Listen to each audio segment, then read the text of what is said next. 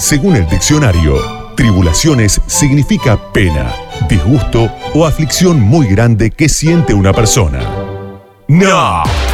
Estas tribulaciones solo generan buenas ondas. Bienvenidos al espacio donde las tribulaciones son música. Rock, jazz, hip hop, electrónica, trap. ¿Qué más, Mario? Indie, post-punk, avant-garde, etcétera, etcétera, etcétera. Ya arranca Tribulaciones. Vamos, Mario de Cristófaro, a tu puesto.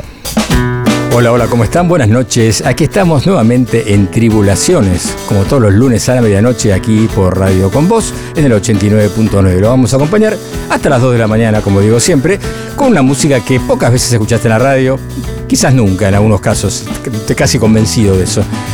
Hoy un programa muy especial porque estamos festejando el cumpleaños ya que acaba de pasar, pero bueno, del señor Oscar Arcángeli. Felicidades, Oscar, acá para todo el público le digo. Eh, muchas gracias, Mario, amigo querido. Y bueno, eh, Muy bien, acá, la- acá está terminando, digamos, mi y sí, cumpleaños. ya estamos en el final. Pero ¿cómo la pasó bien? Este, Muy bien, muy tranquilo. Día lunes. Después tenemos que ir a festejar, aunque sea a las 2 de la mañana, pero a algún lado tenemos que ir, ¿eh? Merecemos un...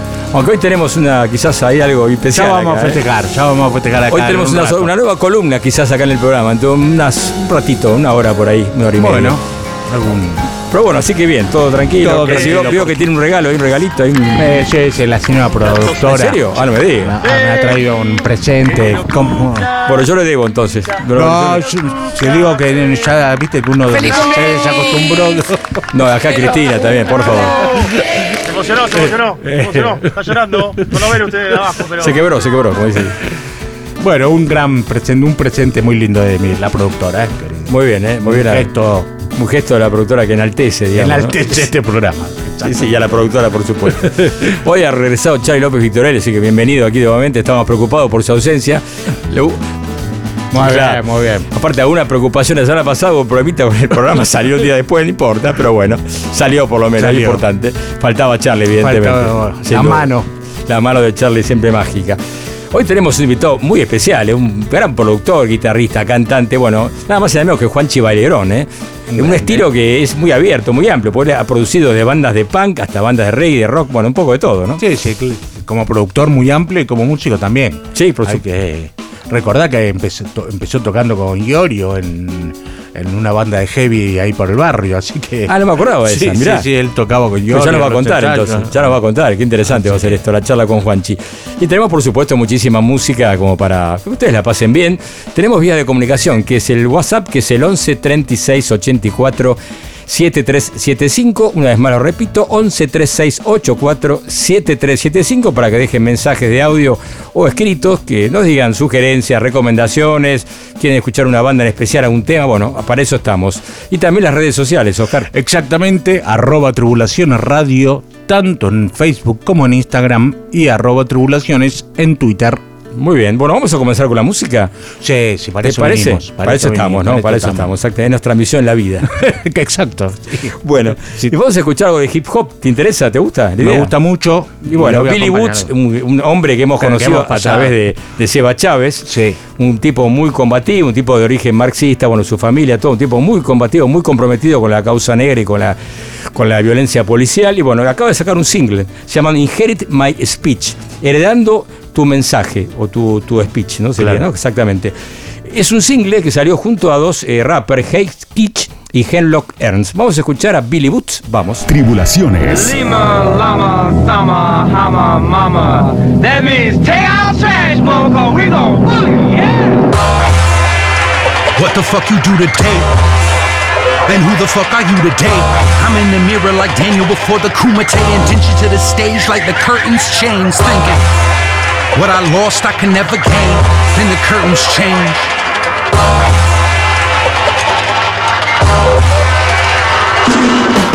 Elephant hands, candy land, rain man pants. This stance. Don't forget it like Her Majesty's hands. It was the perfect summer. Dimple kisses in a purple jumper. Baby girl, cinnamon squish. Magician's tricks out the hat like the treasure map. Snap a king cobra. Drink best sleep over your drop. You be sober, they wait. Like a trap or a joker in a Lincoln mask. Sticking Lincoln, slinging hydraulics is broken, choking exhaust. Drink your medicine, wake up or get tossed. That's a pedal for an engine that's lost. That's a metaphor I speak to exist. The tacit nature of the hand of the lips. They ask for silence, but don't pay me for this. Just the adrenaline rush and my ambivalence for living's the trust. The trust of giving, how I'm needing the most. His eyes open, eyes closed in the body of a ghost. Now my host body floating dead through motel lobby, six states away from my mate. The same time, got my fortunate crime, but then my motions the unfortunate kind. A blind mutate, wines brown and nickel plated meat. Bronze sickle waiting in the wings for me to take flight is to take life. Make a home for it, kiss your mother for you go for it. Hug your father for you go for it. Maybe the last thing I have to show for it, so I show for it. I'm just out of reach from the ones I can teach. I know the earth will inherit my speech, so I speak eyes open, eyes closed in the body of a ghost. Now my host body, I know the earth will inherit my speech.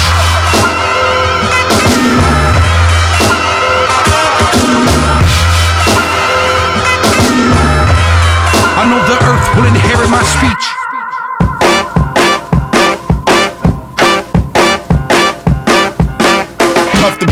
Blue lefty. We try hard, not my baby's boo. Still pay dues, I'm no Debbie. Read the sign on the boot, me you, it's no Reggie. I Unwind on the loop, time stretchy. The encore, whole nother door, I'm feeling like Chesney. Lobby of the Gonza Vault, come and get me.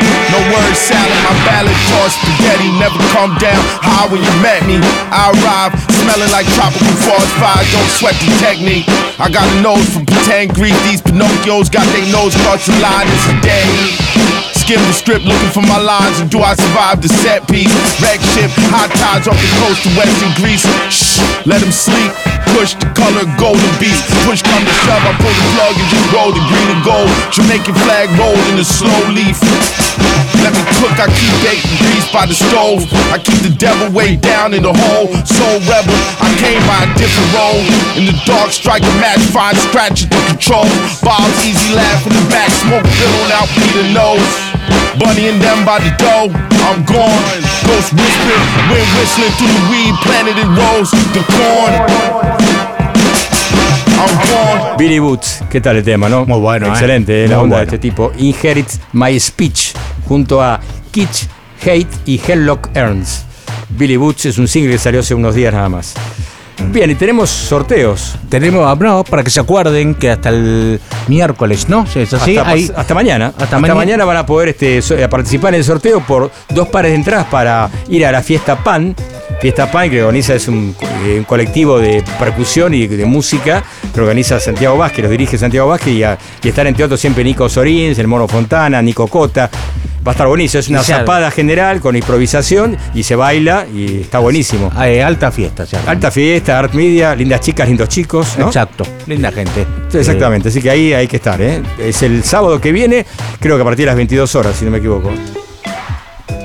Eh, Está la publicación en nuestra Instagram, como dice la productora, así que pueden ahí eh, ver detalles de esta mega de este fiesta. sorteo, cómo tienen que hacer para participar para ganarse un par de entradas. Sí, exacto, redes sociales, dígala. Las redes sociales, arroba tribulación en radio en Instagram, se fijan que hay un posteo donde nuestra señorita productora ha puesto todos los detalles para participar de las entradas. Muy bien, y también tenemos el WhatsApp, pueden dejar quiero entradas para ver la fiesta PAN, le vamos a dar dos a los primeros que llamen, dos pares, no, vamos a los primeros dos que llamen, es al 11 36 84 7375. Tribulaciones. Y bueno, tenemos música, Oscar, a ver Tenemos qué más trajiste, ¿Qué me- novedad ¿con qué y me como bueno, usted viene con el hip hop, yo tengo que seguir por ese Por esa de camino. por ese camino.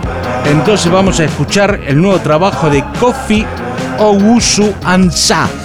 Se Más- complica usted, se le complica, busca el nombre jodido usted. ¿eh? más conocido como Genesis Owusu. Genesis Owusu es Contame un poco, ¿quién es este un muchacho nacido en Ghana, pero, naci- pero criado y nacionalizado australiano, hace muchos años que está ahí. Su hermano es una figura de la música australiana, Ah, del hip hop. Eh, Y él, bueno, acaba de sacar un segundo disco que se llama Straggler. El primer disco había sido un disco debut en el 2021 muy exitoso. Había llegado a los primeros puestos del chart australiano y, se conoció en todo el mundo y ha entrado en, los charts de Inglaterra. Un disco más oscuro, más hip hop. Este disco sigue teniendo mucho de hip hop, pero tiene mucho de indie pop y tiene mucha reminiscencia del soul de los 70 y el tiene mucho del funk de Prince, ¿no? Hay mucho Tiene hay mucha esa onda. Mucho de esa onda. Es un disco quizás para mi gusto no del todo parejo, no todos los temas me, me parecieron que están bien, pero tiene varios hitazos. Es ¿Sí? como que tiene un par de, de- de los 11 temas del disco, tiene cuatro hitazos y dos baladas muy Prince. Y tiene, bueno, es un disco interesante. No, no es un disco ¿Qué que le damos? ¿6 puntos? ¿7 le puntos? damos, ¿Qué le sí, le damos 7 puntos, pero quizás te meta uno de los temas del año. Ah, ojo, ¿eh? Entonces ahí te sube unos cosas. Y uno de los temas del año, que digo yo, que me gustó muchísimo, se llama Living the Light. Entonces vamos a escuchar al señor Genesis Ogusu. Anótenlo, ¿eh? Genesis Ogusu. El tema Living the Light.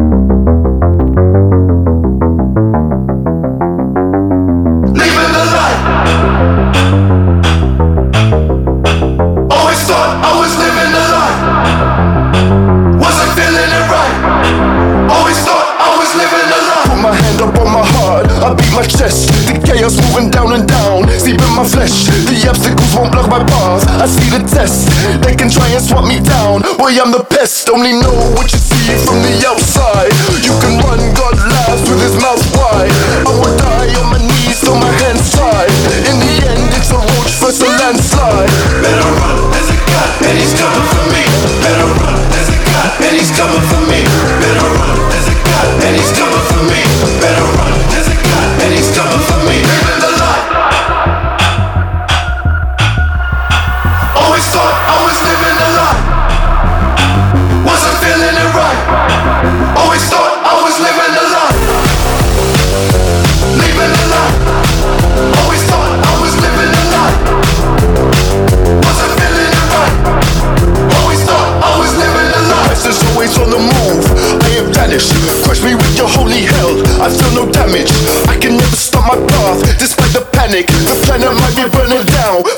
Manage green hills. I can see them smoking.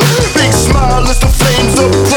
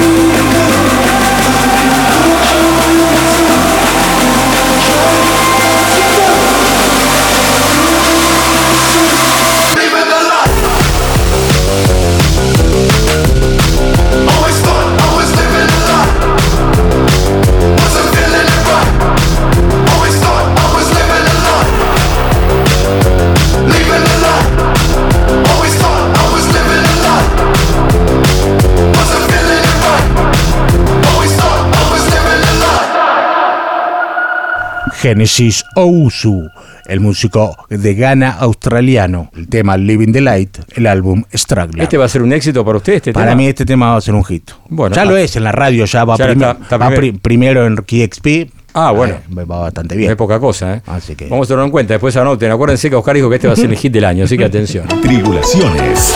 La Casa de la Música. Mario de Cristófaro. Hasta las 2. Radio con Voz. Y vamos a seguir presentando nueva música, ¿no? Y en este caso un nuevo álbum de un señor que a mí me gustaba, pero no, no me enloquecía tanto, que era de Vendra Banhart. Este músico, la idea es, este, nació en Texas, aunque hizo parte de su vida, estuvo en Caracas, Venezuela, y también en Los Ángeles. Así que bueno, habla perfectamente español, español, por supuesto. Así que podemos decir el venezolano este, de Vendra. De Vendra. Exactamente. Acaba de editar un álbum nuevo que tiene algo de electrónica y está producido por Cat Lebon, que esta, esta eh, música productora, guitarrista, compositora y cantante Muy es buena, galesa, ¿no? Muy buena. Este, Muy, buena. Muy interesante. Me encanta, me los discos de eso. Sí, ha producido hasta discos de Wilco también, entre otros, Sí. entre otros ¿no? Sí, Así sí, que- eh, ahora está de Dirk, eh, Dirk Hunter también ha producido. Sí, sí. eh, y los discos de ella muy buenos. Entre paréntesis, atención que sale el disco nuevo de Wilco entre unos Ya días. está, ¿no? El 20 y Ya pico de está, septiembre, ya está el viernes, el último viernes. Ah, no, este fin de este, Este viernes, viernes, ya. este Este, viernes. viernes, atención, ¿eh? Vamos, al lunes que viene hacemos una panzada con Wilco acá full, ¿no? Bueno, la cosa es que este disco eh, se llama Flying Week y, sal- y tiene unas críticas fabulosas. Dice que es el disco, el mejor disco de lo que dicen, vi ahí Pitchfork y vi otras, All Music también, y hablan de que es uno de los grandes discos de. Porque tiene, tiene muchas cosas, otros condimentos que no tiene discos anteriores, ¿no? Él cuando empezó y se, se llamó el género, empezaron a llamarlo la folktrónica, este, este mm, música folk, pero con ruidito, con música electrónica at- atrás, ¿no? Que metieron a Juana Molina dentro de ese mismo- claro. También le dicen el freak folk, el Freak, claro. folk o new folk también se le decía por ahí. Esa parte a mí me gustaba cuando arrancaron Sí. ahí. Después me parece que se fue un poquito a la canción folk, demasiada, y ya perdió un poco el, el chiste para mí. Pero Sí, acá vuelve a esto, por lo visto. Sí, fíjate vos que este tema escuchamos de fondo se llama Nun, que es, hay una línea de bajo que tambaleante y la percusión dispersa, ¿no? Que también evoca un espíritu más salvaje que en este, en este, este disco, digamos. Se lo puede ver, se lo puede ver con un poco más de buscando nuevas, este, nuevos sonidos, ¿no? Ah, bien. Eh, Así que me parece que está muy bueno.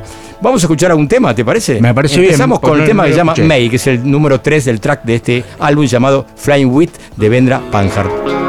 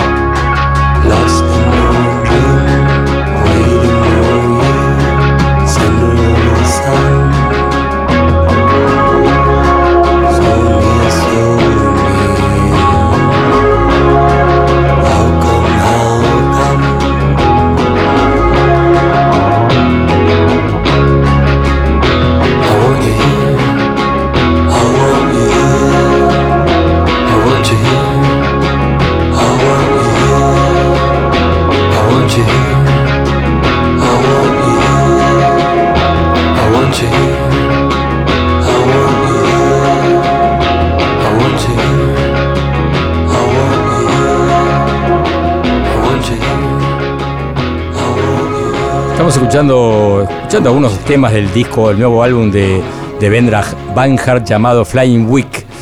¿Qué tal? ¿Te gustó este Me tema? gustó, me gustó mucho la guitarra, ¿no? Media Tema- sónica ahí. Un sonido muy así. muy, muy buena la y voz. una línea de bajo interesante. Bueno, esto es este, justamente, bueno, es el tema llamado May, Mayo, sería esto.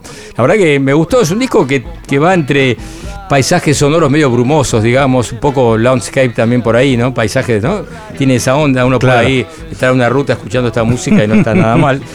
Eh, Y bueno, y también tiene muchos sintetizadores, muchos teclados, ¿no? Este, ahí se nota la presencia de Cat Lebon, ¿no? Como productora, ¿no? y le da un no- sonido más electrónico. pero no, no, me sorprendió con este sonido de guitarra que acabo de escuchar recién, no lo tenía así tan.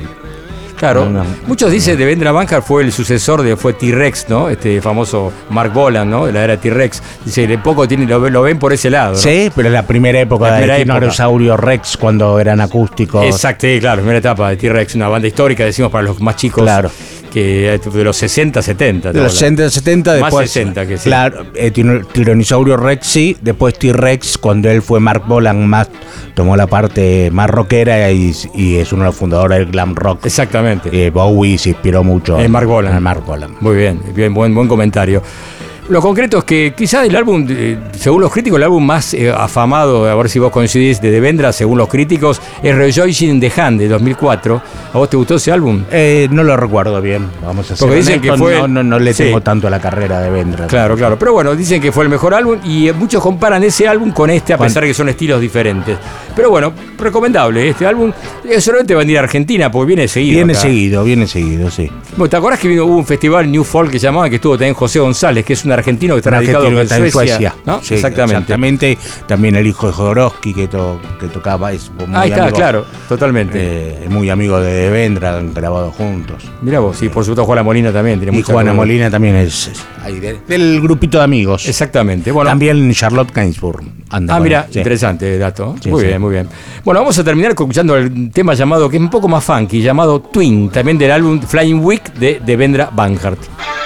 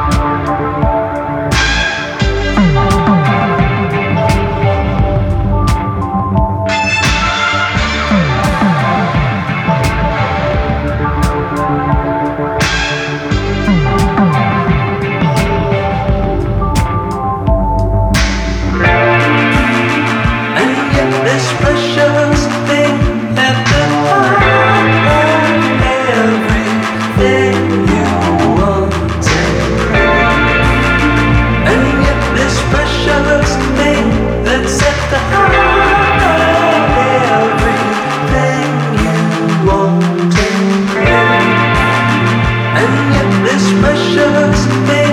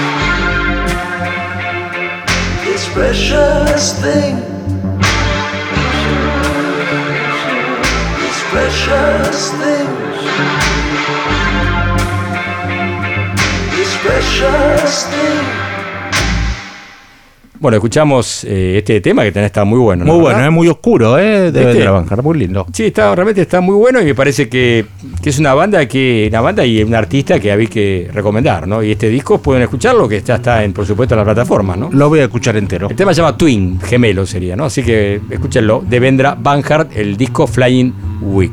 Tribulaciones. Un show donde tocan todos. Mario de Cristófaro. Hasta las 2. Radio con Voz. Bueno, estamos en una polémica, estamos con Oscar acá hablando, porque digo, vamos a escuchar ahora Swans, una banda de noise rock, llamada como quería llamarla, una banda excelente que vino acá a Argentina hace unos años, sacó un disco tremendo, ¿no? Sacó un De nuevo disco.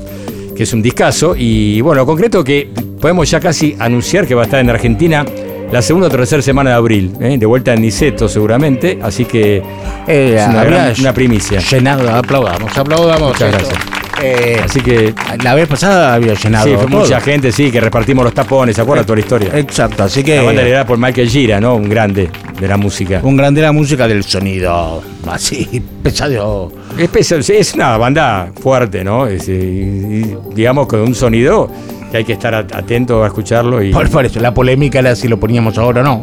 Claro, yo decía, no, según el Charlie dice, no, que esto la gente, a mucha gente le gusta más la melodía, bueno. Pero el, el tema se llama Michael Sdong y el, el disco de Begar, te va a gustar, van a ver, escúchenlo. Aparte piensen que en abril viene, hay que verlo en vivo. Claro, total, hay que verlo en vivo.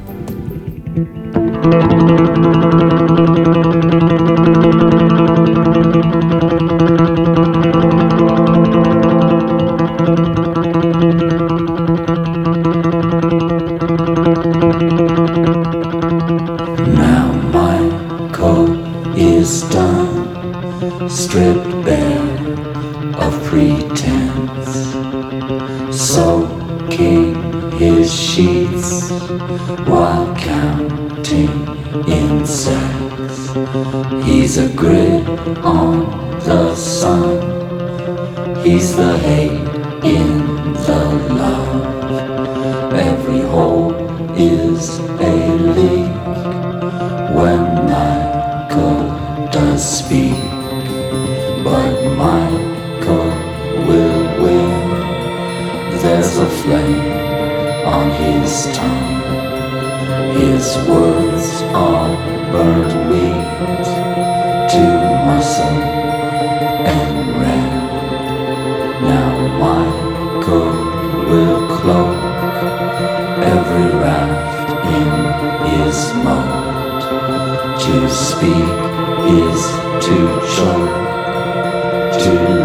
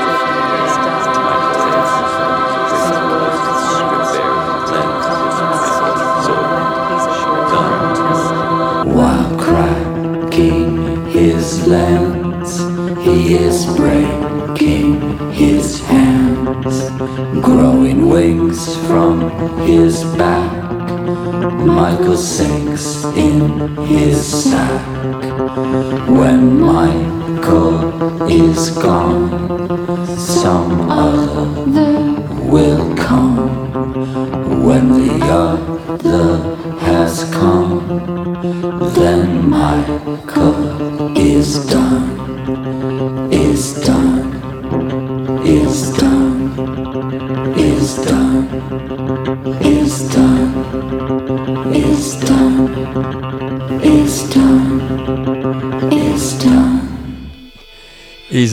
Michael done, exactamente lo que dice nuestro amigo Michael Gira de la banda Swans, el disco The Beggar. Y el álbum, el Muy tema buen es disco, muy sí, muy buen bueno. disco, recomendable. ¿eh? Muy recomendable. No se asuste, ese disco excelente, en serio. Sí, Puede sí, escuchar, no es noise totalmente, nada que ver. No, acá esto era una canción. Es una canción, por eso. Con el, un estilo pro así personal y. Totalmente. Pero, pero había una canción detrás. Exacto. Bueno, el tema se llama Michael's Dawn, el, el álbum se llama The Beggar y estamos hablando de la banda Swans, que es probable que esté en Argentina la segunda o tercera semana de abril, ¿eh? así que atención, ¿eh? Ya vamos a Datazo, informar de ¿eh? datos. Datazo. Datazo, un primicia total. Ya Primicia paran, total. salen en todos lados. Mañana salen tapa en todos los principales diarios ¿viste? de Argentina. Bien, y seguimos aquí en Tribulaciones, ¿verdad? Sí. Grabaciones inéditas, cosas que pasaron, recuerdos de viajes, conciertos del corazón. Tribulaciones Live, por Mario de Cristófaro. Recordamos que en instantes va a estar aquí Juanchi Valegrón, ¿no? En una gran entrevista vamos a tener con un productor, eh, músico, compositor, bueno. Y también este, se dedica a los vinos, el hombre, tiene su propia bodega, ¿no? cerveza. Un- Pero- la cocina, un gran cocinero. Gran cocinero, Gran ¿no? cocinero. Así me dicen, sí, exactamente. Bueno, vamos a hablar con él un poco de todo, ¿no? Exacto. Y que además estamos teniendo cócteles aquí, ¿no? Este, en vivo, ¿no? Bueno, Cócteles en vivo. esperemos, esperemos, esperemos acá. Es una día de muchas sorpresas, ¿no? Sí, sin duda, sin duda. Más de cumpleaños de Oscar, recordamos, ¿no? Ya pasó, pero es como si fuera ahora. Claro. La- mantenemos dos horas más el, el- el cumpleaños. Vamos así, la música en vivo. Vamos a En un- vivo. Una banda que nos gusta mucho a los dos, que es Squid. Excelente banda. Una banda inglesa realmente que sacó un disco impresionante. ¿m? O Monolith. O Monolith, exactamente, un discazo. Y esto tiene que ver con un recital en vivo que hicieron hace un par de meses, en, en agosto, hace un mes, un mes y pico, en Saint Mall, que es una, una zona muy linda, de, veraniega, digamos, de, de Francia. Es un festival que se llama La Route de Rock, la Ruta del Rock. Y tocaron también, este, entre otros, un montón de bandas importantes, como por ejemplo Kill Lizard, Lizard Wizard también. Ah, mira vos. que está el video, está en YouTube, lo pueden ver, está buenísimo. Squid una banda que me encantaría traer realmente. A mí también me gustaría que le traigas. Sí, ojalá, ojalá que se pueda hacer. Y bueno, el tema se llama Peel, Est- Est- Peel Street, sería en realidad. Está en el disco anterior del 2021, se llama Bright Green Field. Un discazo que. discazo también muy, muy bueno. Aunque esto como el Monolith creo que también es, no sé si mejor este, no sé, estoy en la duda. los Eh, dos. los dos son muy buenos. Sí, muy exactamente. Bueno, escuchamos en vivo, ¿te parece? Claro que sí. Peel Street.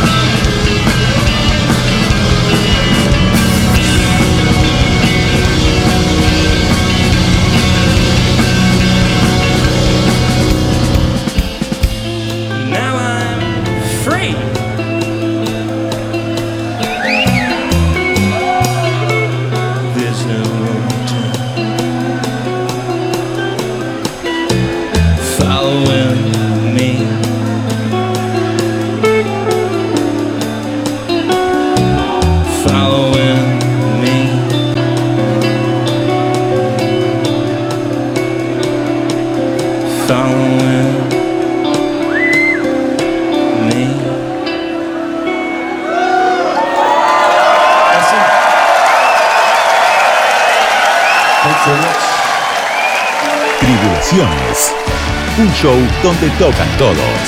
Mario de Cristófaro. Hasta las 2. Radio con Voz. Los escuchás cantando. Los disfrutás tocando. Los vas a conocer abriendo su corazón a nuestra entrevista. En vivo, Unplugged, cara a cara con nuestros músicos. Ahora en Tribulaciones. Y tal cual lo prometido, ya tenemos acá al señor Juanchi Valerón. Un lujo tenerlo aquí. ¿Cómo estás, Juanchi? Bien, una cuenta pendiente hablábamos fuera del micrófono, Sí, sí, el hombre viaja mucho, no está, tiene muy ocupado, un tipo que ¿Cuántas hace cosas- demasiadas cosas. ¿Cuántas bandas para hablar de? Sí, ya hablamos de Divo recién hace un ratito, que tengo una remera puesta hoy justo la casualidad. Qué lindo. Sí, bueno, ¿cómo andás, Juanchi? Bien, contento. Este. Un año. No el año calendario, pero el año desde que salió el disco nuestro, muy agitado. Hicimos un montón, hicimos dos giras por España, Estados Unidos, México cuatro veces. Ahora vamos de vuelta a México, Estados Unidos, todo el país. Bueno, Venezuela, Venezuela, que es un país donde hace mucho no íbamos. Ah, mira. Volvimos y bueno, Colombia, Ecuador, Perú, Bolivia, Argentina, Chile, Paraguay, Uruguay, de todo. Así que la verdad que. Tremendo, no parás un minuto prácticamente. No, me encanta. Y son 37 años más la verdad que no paramos nunca. 37, impresionante. Sin parar. O sea, una banda, una banda que no hemos parado nunca. Creo que los decadentes y nosotros somos la única banda que desde que arrancamos no hemos parado ni, ni, ni- ni nada, porque somos medio workaholic. Sí, exacto. Muchos no saben que aparte la faceta de productor, que es muy, muy reconocida, pero capaz que los más fanáticos no saben que el hombre ha producido Sí, grandes sí, bandas no. del rock argentino, la gran mayoría diría, ¿no? Aparte de... Grandes discos emblema del Sí. rock argentino. Aparte, gracias. desde dos minutos, una banda Claro. punk hasta los Sí. auténticos decadentes, por lo que vos quieras. ¿no? Feli- desde Feli Colina a Masacre. Bueno, ahí está, Masacre. Masacre. El disco Masacre, Mamut, ¿no el fue? Mamut, el sí, Mamut, que fue un discazo. uno de los los mejores discos de- para mí, ¿no? Sí, De- es el disco de quiebre de ellos para mí. Claro. O sea, agarré un- También eh, hay algo que olfateo el momento justo para entrar a trabajar con una banda, porque es mi segunda actividad. Entonces, está, eh, mi, mi segunda actividad es prácticamente un hobby en cuanto al espíritu, porque elijo qué hacer, Claro. porque es mi tiempo libre. O, o- o el tiempo que le voy a restar a, a- a- a mis cosas, a mi banda o a mis afectos, a mi familia, para meterme en algo que y me tiene que gustar mucho. Cuando me dicen, che, ¿cuánto cobras por hacer? No sé. me ha pasado, agarré, me, me crucé con Estelares hace mucho. Estelares, claro, hiciste Eh, varios discos, ¿no? Cuatro discos, no, no Sí. tenían contrato más y, y me traen los demos y yo digo, bueno, dale, vamos a hacerlo de a poquito en casa. Si tienen paciencia, chicos, los huecos los vamos a seguir haciendo homemade, o sea, pro, digamos, con, con equipos buenos, pero en casita. Sí, sí, claro. Y así fue como tardamos como dos años en hacerlo y conseguí contrato con Pop Art y arrancó y, y nada, y, y explotó. Y, y ahí no cobré nada. Cobré cuando firmamos Cuando- contrato. Claro, exacto. Y, y otra vez viene por ahí, no sé, un proyecto de un artista muy grande y bueno, sí, es más dulce todo, pero también Claro. es otra responsabilidad. Entonces no hay una, una, una cotización Juanchi hoy por hoy. Hoy por Claro, hoy. está bueno, escuchen ahí, atención, atención los músicos nuevos que quieren Te tener van un a, productor te como van a Juanchi. llenar de, de- de demos. Uh, en, en época salía cuando, cuando te ibas a un recital Ah, te encajaban demos claro, en eso- CDs. claro. Entonces yo me, me- me iba a hacer un chaleco como los fotógrafos, en vez de poner acá la- los rollos, iba a poner lugar para CDs. Claro, Para claro. los recitales. Y juntaba CDs de demos y. Pero cuando empezaste, cuando produjiste, por ejemplo, Ataque 77, que recién arrancaba. El primer álbum, ¿no? Ahí cómo te la jugaste. Claro. Ahí. La historia está detrás de eso de que esos eran de mm, Tripoli, Tripoli. Records, que Ah, está claro. Chuchu y Walter Cole. Claro. Hoy Walter Cole, que es, no sé, saben, ¿no? Es el manager de Maluma, manager de. Ah, no sabía. Ah, no, yo Walter, no, Walter es un player de la No te industria. puedo creer. Ah. Zarpado allá arriba, ¿no? no, Ah, no. yo justo me hablo con, con Chucho Falsanelli, siempre, Y- y- pero siempre eligiendo por el- Chucho está de este lado. Walter está allá. Walter ya pasó te la. equivocaste, Oscar. Y Chuchu, sí, bueno, yo era muy amigo de Chuchu, alguien que tengo que citar también en mi formación musical, porque él lo conocimos por amigos en común del Parque Rivadavia, que él tenía una info que- increíble. Sí. Entonces eh, yo descubrí XTC por él, los Bascox, eh, mu- mucho, o sea, uno llega al, al rock por los grandes títulos y grandes bandas. Después te, metas- te vas a meter a sumergir, a sumergir y necesitas un guía. Chuchu fue un gran guía. Entonces fuimos muy amigos con Chuchu. Entonces yo lo primero que hice discográficamente con él fue grabar las guitarras del simple de comando, al knockout. Ah. El, el knockout las guitarras las grabé yo, porque no, no tenían guitarrista. Estaba Ah. Sergito, gu- eh, Chuchu tocaba la batería y el mariscal, pa- para descanse pobre, tocaba el bajo. Entonces fuimos a grabar el estudio Avatar, uno que estaba en, en el pasaje Correo al fondo. Ah, sí, claro. Lo grabamos con nada. con- y me metí ahí, me quedé en la mezcla un poquito y ahí grabamos eso y que Chuchu quedó copado. Después yo paso a, a Pericos al poco tiempo y grabo un disco, ya soy profesional. Entonces Chuchi me dice, che, tengo un compilado de punk rock que ya me dieron un par de demos, pero estoy grabando dos bandas que me gustan. Ataque eh, 77 y Defensa y Justicia. Ataque y Defensa, mira vos. Defensa y Justicia, no me acordaba de. Sí, era, era, era- cantaba Ciro ahí. Claro. En Ataque cantaba Federico. Ah, mirá. Entonces, nada, eh, me meto ahí a dar una mano, porque estaban grabando en un estudio que era el estudio Comay, que era de la Andricina, era un estudio de folclore. Ah, no tenía mucha noción de rock. Imagínate este 35 años, menos noción de rock había. por No, ahí. claro. Ni hablar, claro. Y, con, y con presupuesto. Nada. Nada. Fui de onda, a darnos la mano y. Yo tengo el cassette. Yo tengo, Bueno, de venta. Ah, Yo ¿en tengo el vi- el vinilo Invasión 88. Yo tengo video transparente. Oh.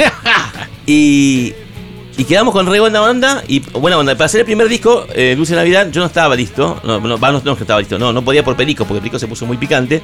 Y mi agenda se desapareció para hacer otras cosas. Y ahí fue cuando lo, lo hizo Michelle el primero. Y yo agarré y hice el, el Si lo puedo esperar. Que tenía este tema. Muy bien. Que no era el tema que esperábamos que fuese un hit. ¿No? O sea, no. Sí.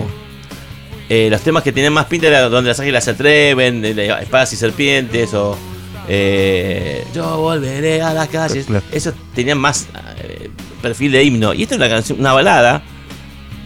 Sí. ah, que a mí me gusta, yo soy muy ramonero, muy enfermo ramonero, los viene 87, todo, o sea, enfermo mal. Y me parecía que tenía más que ver con Questioning Glee, o esos temas de, de- de Ramones, tipo Vinilos and Pins, cuando se ponía más romántico. Pero era un tema más dentro del disco, no lo que terminó siendo. Una Claro. canción que no tiene estribillo. O que sí, la frase hacelo por mí llega a los dos minutos. Es el anti-hit. Y sin embargo se transformó en lo que todos sabemos. También ayudó mucho lo de Pregolini, puede Claro. ser el programa. Ahí, pero Ah, ¿Cómo ahí Mario, se? Mario sube después, ahí. ¿no? No. Claro, El tema empieza, empieza a pegar y Mario pilla- pillamente se sube al nombre. Porque el tema venía subiendo. Claro. No es que Mario lo, lo descubrió. Ya, ya venía gustando mucho y inexplicablemente, como te digo. No, no tiene los elementos de una banda punk para trascender. No tiene esos himnos como otros temas. Era un tema lento. de Sí, la- sí, sí, no, no era otra cosa, sí, otro, otro perfil, digamos. y Mario, Mario le potencia el- la exposición a la banda con el nombre del programa y, y ahí explotan y hacen, bueno, se convierten en lo que se convirtieron. Ahora, el, el productor, mucha gente no, no conoce quizás tanto la, la función del productor. ¿Vos a veces ayudás a componer algún tema o seleccionás los temas, si este sí, este no, o le cambiás algún tema, los arreglos? ¿Cómo, cómo es? Porque eso mucha gente no, Es- no conoce. Es, es- es un poco de todo eso. Depende de la situación, el momento del artista, cómo está, el tipo de artista. Hay artistas que son muy celosos. Claro, no otros, quieren- que, otros que permiten, otros que por ahí lo- los tenés que hacer ver. Mira, che, ¿qué onda si a, a esta parte la ponemos un poquito más tarde? Si esta la repetimos o si esta la hacemos más corta. Claro. Porque eh, el, el productor tiene que ver la foto desde lejos, ¿no? Tiene que ver el bosque, ¿no? No solamente Claro, los arbolitos y las plantitas. Entonces vos te dices, mira, vos, es tu canción, es tu hijo, es tu es tuyo, no, va- va- no vas a ser muy objetivo. Déjame a mí, al principio, ni bien me hago cargo de la producción, ser muy drástico con algunos cambios. Ah, y propongo para ver qué, qué- qué sucede, como, como si podemos potenciar sin perder la esencia, alinear los, los, vagones, los vagones del trencito, digamos, ¿no? Claro. Entonces es un poco eso que incluye por ahí un trabajo de, de meterte, puedes meterte en la letra, puedes meterte en la música, en los arreglos, en el audio, en, el- en el- en la línea para dónde va, Claro. si va a ser más pop, más rock, más sucio, más limpio. Entonces es, es muy amplio y, y- y cada producción es diferente y cada artista es diferente. Y mismo un artista con el cual he repetido también no es el mismo artista, en el disco, es como, el- como la cuestión esa del río, ¿no? Es la misma agua, pero no es el mismo río. Claro. Es el mismo río al revés, pero no es la misma agua. Algo parecido pasa a veces cuando repetís. Cuando me ha pasado con dos minutos, no sé, con ataque, con super ratones, con. bueno, con. eh, con Ciro, con. bueno, estelares, cuatro discos. Son con artistas que los repetís y por ahí no es la misma circunstancia. Claro, lógico. Un artista que viene sin, sin éxito, viene con. Ahí medio para atrás, ah, con la medio- autoestima medio- baja. Autoestima baja. Y que cuando viene un éxito saca pecho y tenés que controlarlo. Claro. Otra cosa. Aflojemos, otro- claro. El factor psicológico también es súper importante. Y ese lo manejo bien. Sí, ¿no? Eh, me sí, imagino, sí. tenés toda la Soy- onda, sí. Soy bueno, soy bueno, soy bueno. No, ahí, ahí tenemos una colega. Eh, eh, sacando el perfil, o sea, observando eh, los roles y, y nada, y eso me ayuda. Eh, pero se la llama intuición, pero para mí es observación. Claro. De- detallista, te das cuenta, vas, vas tomando información y sacás conclusiones y ves cómo son la- la- la- las funciones, los roles y, y- y cómo potenciar y sacar lo mejor. A mí me gustan las bandas más que los solistas. Ah, mirá. Y sí, porque hay química, hay algo ahí. Claro. Las bandas tienen algo, porque por, por algo una canción la toca un tipo en un lugar súper bien, con instrumentos divinos, tocando bárbaro con unos pibes, y esa misma canción tocada por la banda original te va a Sí. emocionar y esta no. Y eso no lo controla nadie, ni el productor ni nadie. Eso, y eso me encanta. Ahí está la magia de, del rock, ¿no? Que, que hay imperfecciones que son perfectas. Y vos hablabas de que hay artistas que son más celosos. ¿Tuviste alguna pelea fuerte que después se solucionó todo, pero con algunos, sin nombrar el nombre no, si querés, pero, pero. pero- pero con Masacre me acuerdo yo venía tipo, eh, dale, y un momento el tordo me dijo, che, pará, pará. me- Claro, o sea, Este rifle lo no, no, yo. no, no, no, no, no, no me, no me saque tanto que, que vamos a perder la esencia. Ok, entendí. Y ahí sí también, yo aprendí ahí. Claro. Y vi que también había que construir con eso. Y eso estaba buenísimo y nada, fue genial porque lo elaboré con mucho amor, muy poco presupuesto y un tiempo suficiente como para que se equipare, ¿no? El, el poco presupuesto con, con la calidad. Lo hice en mi casa, lo mezclé yo al final, Ah, en, en una compu con pocos canales, chequeaba, chequeaba los graves en un equipo Aiwa, estaba No todo ahí, creer, mucho, mucho amor, mucha inspiración y, y muchas ganas. Fue un, fue un disco clave y, y- y confianza mutua y, y- y trabajamos las mezclas ahí, ahí entró, entró a aparecer Fico también mucho a laburar, a aportar el tordo con su creatividad completa y yo le hacía traer las cosas de la casa. Ahí está, mirá. Increíble. Impresionante.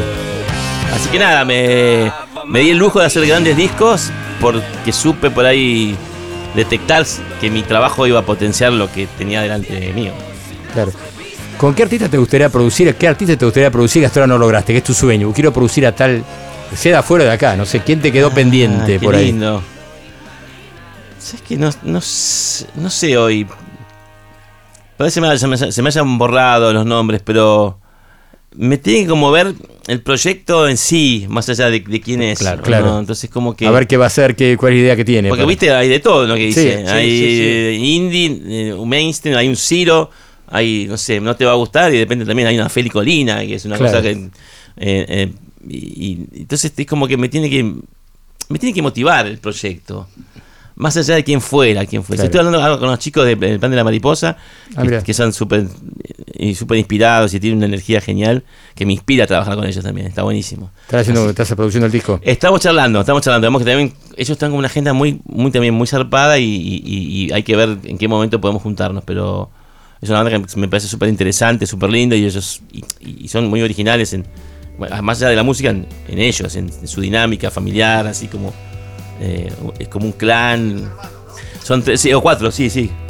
Y son, este, nada, son divinos, aparte son talentosos, son workaholics y no, no interesante. Sí, súper interesante. Bueno, estamos con Juan Chevalerón y a todos le pedimos que traigan música para escuchar, compartir Uh. juntos. Así que, y elegiste, vamos a empezar con XTC. Contanos algo de esta banda. con- ¿Por qué Y- elegiste? ¿Qué te gustó siempre? Contanos. Siempre me gustó y, y creo que en el fondo también siempre me gustó que haya sido maldita, que nunca haya trascendido, también Claro. me ha gustado. La calidad, las canciones, la historia, ellos, la locura, el, el audio, el disco, el disco Black Sea, que es el tema que elegí, que es, es genial cómo suenan las baterías, Steve Lillywhite y creo que Hugh Packman están como, como dúo, de productor y, y- y- y ingeniero. Y ellos, eh, o sea, a mí me, me emociona, es una banda que me... Nada, he, he seguido mucho su carrera hasta que dejaron de ser banda. Y mismo a los solistas y- y artistas que han producido ellos. Poco reconocida. Muy poco reconocida. Poco reconocida la banda. Em, y tiene, bueno, si Black es un discazo, pero Orange Lemon es Orange, un- Orange and Lemons, es- es Sky un- Larkin, eh, bueno, los primeros discos cuando tenía el tecladista, Go To, eh, y después Drums and Wires, Ah, eh, bueno, es- todo and no, no, el, el disco English Settlement. No, no, no, mira, yo soy un fanático enfermo mal. También de las cosas que produjeron, después la banda que tuvieron esa eh, Duke of Stratos- Stratosphere, que era una Ah, no cosa la- músico. no la tengo. Tiene una banda, buscala, Duke, eh, Duke of Stratosphere, tienen dos discos, Ah, cambiaban de, eh, de nombre De- y hacían una cosa más psicodélica, más Beatles, Beach Boys, así como evocativa en los 90. Y después un tipo que se llama Martin Newell, que lo produjo, búscalo, Martin Newell lo produjo mm, Andy Patridge. Genial el viejo ese, otra cosa hermosa que me, que me, que me trae. XTC. Mirá qué bueno. Bueno, vamos a escuchar entonces. Vamos con XTC. Generals and Majors.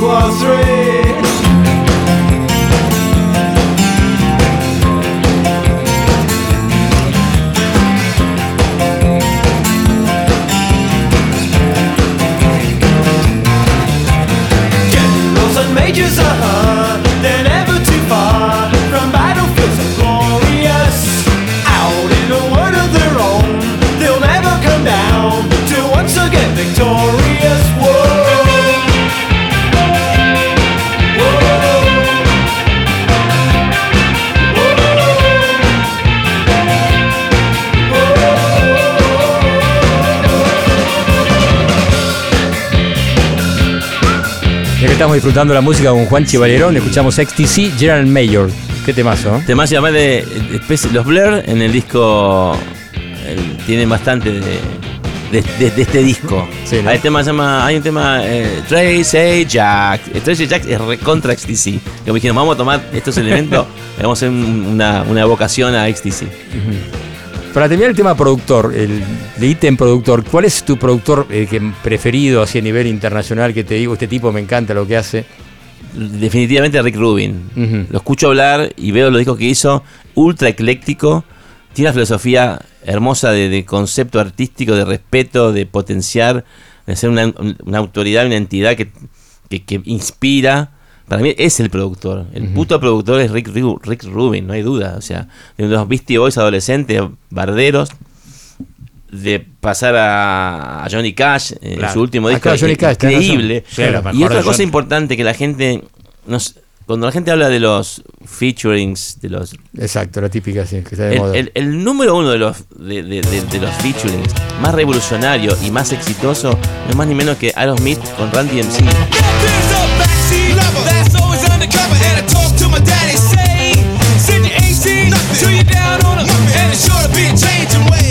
Era inconcebible en esa época. Una banda estaba. eh, y venían de la falopa, de, de pelearse entre Ah. ellos, tratando de remarla. No, y el, O sea, los Smith. y el rap. Y el rap era- que estaba fuerte. Esa, esa, esa unión la vio él. Dijo, hagámosla, dijo. Y, y fue lo que fue. fue para mí es, es el, el, feature más exitoso, más raro, más inesperado. Y entre, entre miles de cosas más que ha hecho finas. Y sobre todo cuando lo escuchás hablando. Y, sí, y bueno, el documental con Paul. Paul. Eso ya dice mucho también. Te da, te una cucarda que decís, loco, Ya está. Paul te está entregando todo. Y vos estás charlando con él como si fueran. Sí, sí, cuando suben, viste las perillas. Sí, ¿sabes? me vuelvo loco. Es como. Estuve en Abbey Road también trabajando. Con te iba a preguntar eso, ¿tuviste? ¿Qué tal esa? Y chupaba las paredes, me abrazaba. Yo soy muy vitlero, muy enfermo, muy Sí, ¿no? mal. Ahí George Martin, otro también, ¿no? Otro, bueno, George Martin ni hablar, ahí, ahí ya no puedo ser muy objetivo. George Claro. para mí fue. Pero aparte, ¿sabes qué? Otra cosa genial de, de George, más allá de lo que activamente hizo, la- los, los aportes, la dirección, todo. Cuando él vio que los pibes eran grandes y había que correrse a un costado, se corrió a un costado, les limpiaba el camino como ese como el deporte curling, ¿viste? Cuando tienen la- Sí, sí. Esa, especie de garrafita en el hielo. Y van todos ahí. Bueno, él lo que hacía es, loco, estos pibes son tan. Vamos a limpiar el camino. Produzcan ustedes. O sea, yo controlo, yo los, los, los- los contengo, pero ustedes, la locura que quieran es bienvenida porque aparte lo están logrando. Claro. Entonces, nada, y estar en Road para mí fue. fui dos veces, fui con Conexionistas y con Feli Colina. Y con Feli también me pasó eso también, de encontrar a la Feli sumamente inspirada y en una, en unísima, con su banda y, y- y grabar tomas, pero donde las voces no se retocaban. Mirá. Cada toma era con su voz. No se grababa una voz de vuelta, no, no, no, no.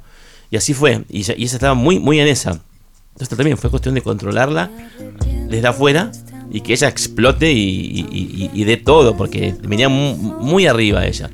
Y, y Abbey Road, Abbey Road, Hay lugares que están como intactos, ¿no? Que no, no han tocado el nada. estudio, ¿no? el estudio 2 lo mantiene igual. La Igual, ¿no? iluminación, si vos ves una foto ahora y una foto sacada en el 66, es igual. Te emocionás. Sí. Otra cosa muy linda que tiene, más allá que el audio, las imágenes, la historia. La historia. El detalle, el olor que tiene. El olor como a viejito, a Ah. casa vieja inglesa. Es un olor que, te- que se te impregna y te queda como, uh, viste, uno, uno- una, una percepción extra a lo que ya uno va a percibir.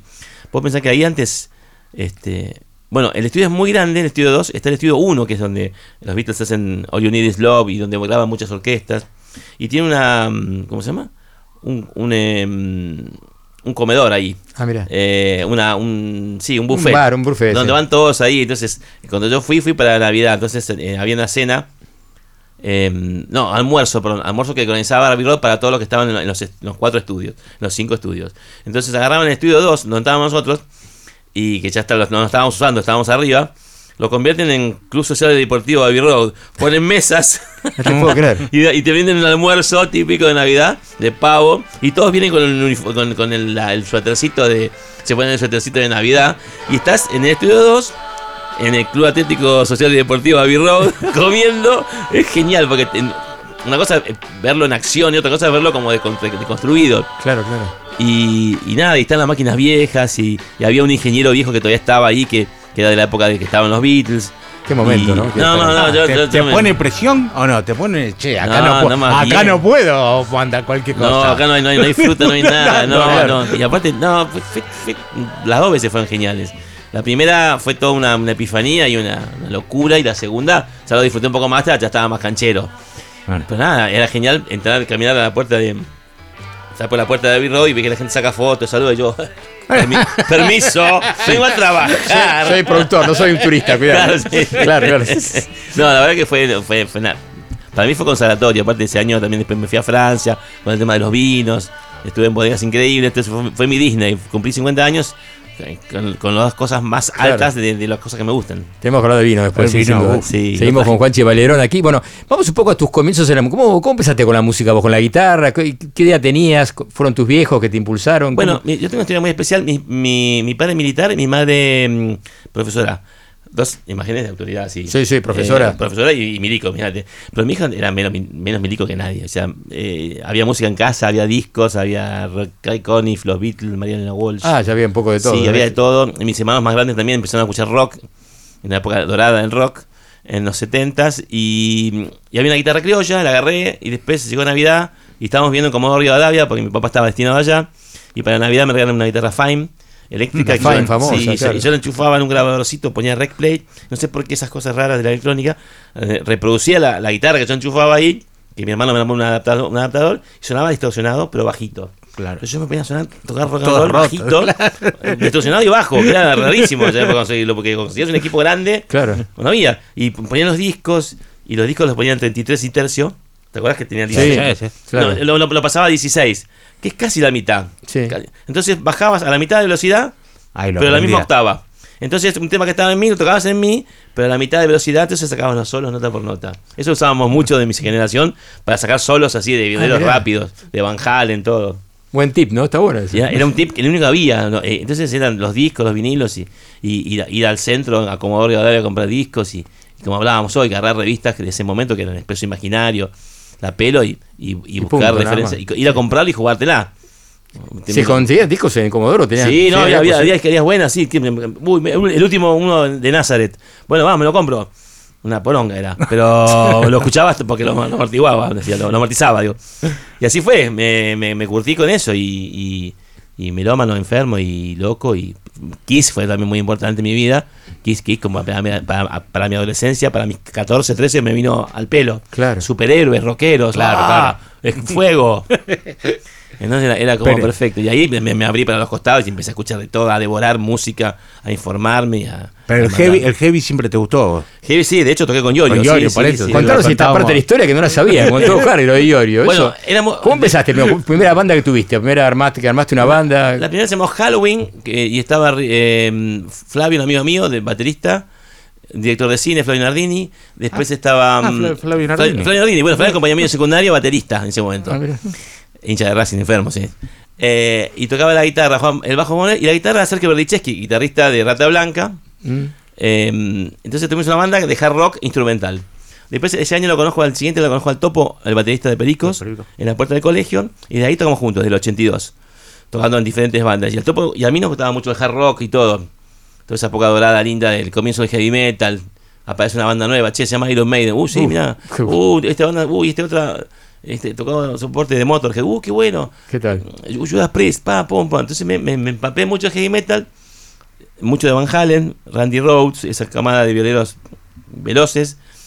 Y, y aparece B8 y bueno, uh, es B8. nuestra banda. Entonces fuimos a, a seguirlos, nos hicimos amigos de fans y en, en- en- Ricardo me vio que yo tocaba y en un momento hay, hay un break de B8 que en a fines del 83, principio del 84, ya después del primer disco. Después que cambia la formación ahí. Ya después cambia la formación de la partida Claro. ahí, sí, ya, ya, ya hay quilombo ahí.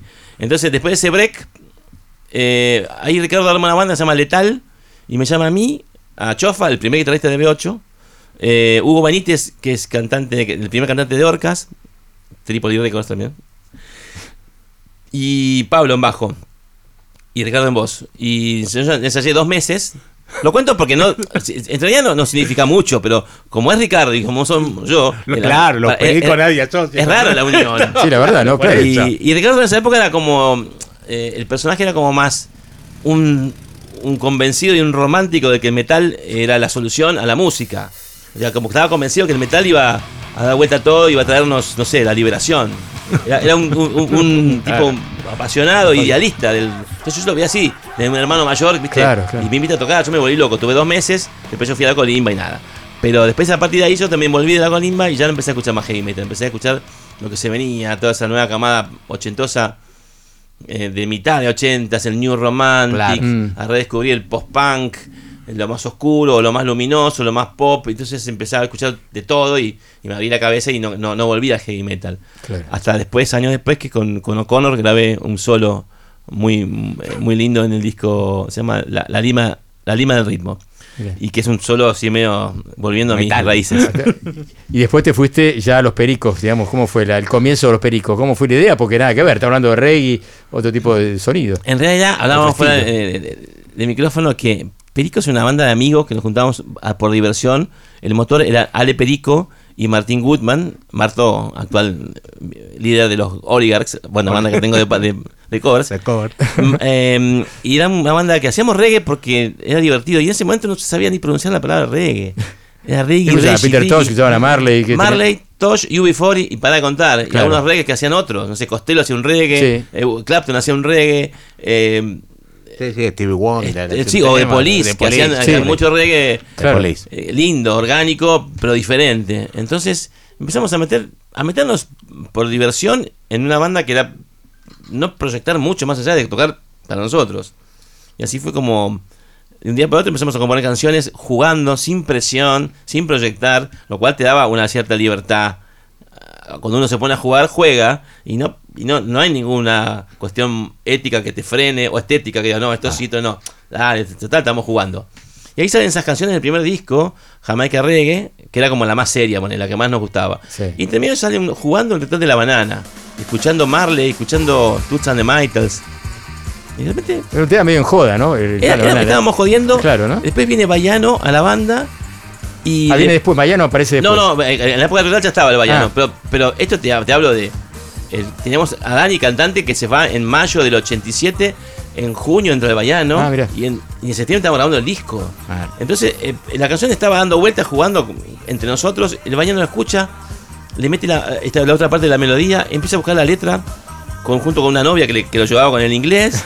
y empezamos a hablar, evocando un poco a, a, a la banana, a, a- a Monkey Man de, de Toots and the Claro, claro. Todas esas influencias que, como, como estábamos jugando, no, no te pones en policía de vos mismo. Claro. Bola. Claro, comes our way. Claro. Fue todo así. Y de repente un día el papá del topo nos dice, che, los temas están, buen- están buenos los que hacen. Ustedes no se dan cuenta porque están boludeando, pero pues son pendejos, pero están haciendo algo bueno. Junten plata, graben un demo y Claro. vean qué onda, porque está bueno esto. Eh, Willy tenía 17, Topo 18, tenía 20. Claro, no, pendejo, no. claro. Estábamos pendejos. que- Y nada, y no, y no- no éramos conscientes de que estábamos con eso. Grabamos, nos llevamos a Pregolini, a Feedback, Ah, mirá. Ali Ahí en calle Belgrano estaba, ¿no? en calle Belgrano, sí, a la vuelta de la, de la trastienda.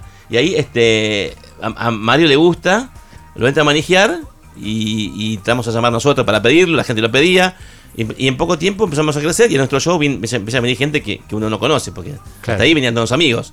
Después hay gente que se llena el lugar. ¿Qué tal, eh? Y viene, viene Berlin Records, que era un subsello Claro, de Couto. de, de Couto, Marino y, y- y Fernando Moya. Los pillos, el corte. Los pillos, el corte, la KGB. La KGB, el primero de Don Cornelio. Don Cornelio. No, los dos tenía que lo tenía. El, Ah, el ¿sí? primero y. Y- y Patria Muerte también. Patria Muerte, de caso. Eh, de Oh, caso, tremendo. letra tremenda. El corte, claro, con, con Oldenburg y, Claro. Javier, cuando Javier era más dark.